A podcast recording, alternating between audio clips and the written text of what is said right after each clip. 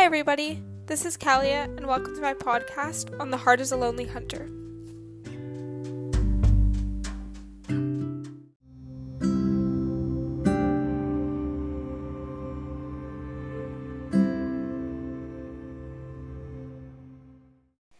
The passage I have chosen to discuss with you all today is focused on Blount talking to Singer about the capitalistic nature of the town that they are in, and also of all the towns that he has visited prior to this one.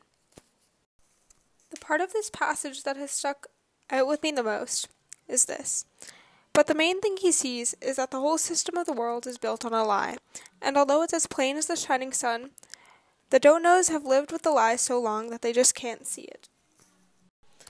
I believe that this is referencing those who are trapped in the cyclical society brought on by capitalism.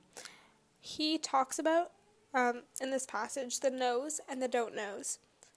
And I believe that the knows are obviously the people that recognize this lie and recognize that society has told them that they need to work really hard and that's how they're going to gain happiness and that that is not at all true.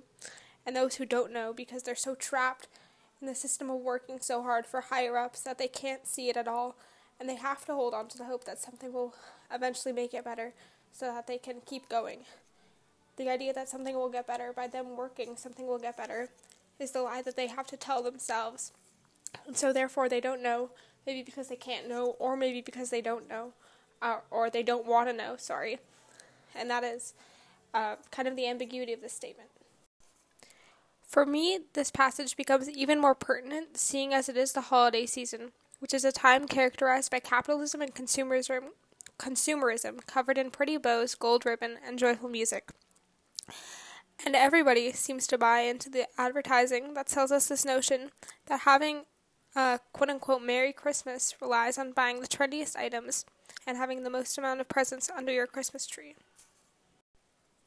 We've been told over and over again that that's not the true meaning of Christmas, that it's about family and love. This is coming from an atheist, so I won't talk about Jesus. But Christmas is about family and love.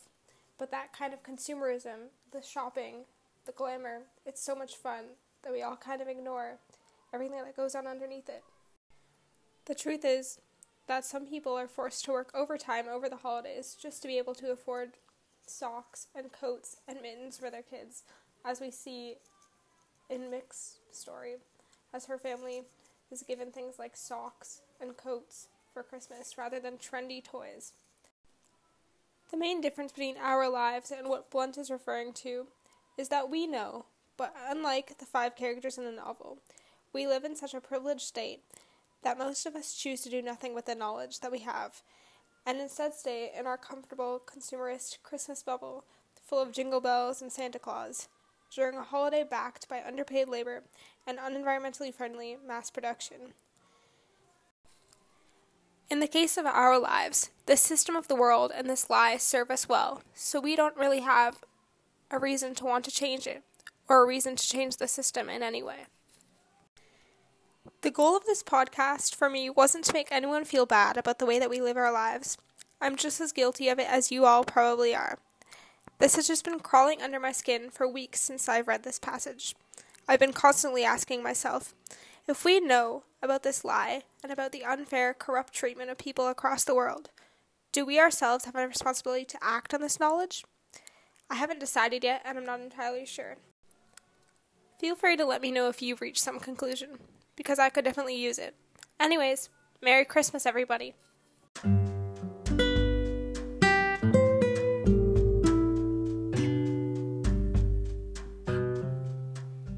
Thank you very much for taking the time to listen to my podcast. I hope you enjoyed it.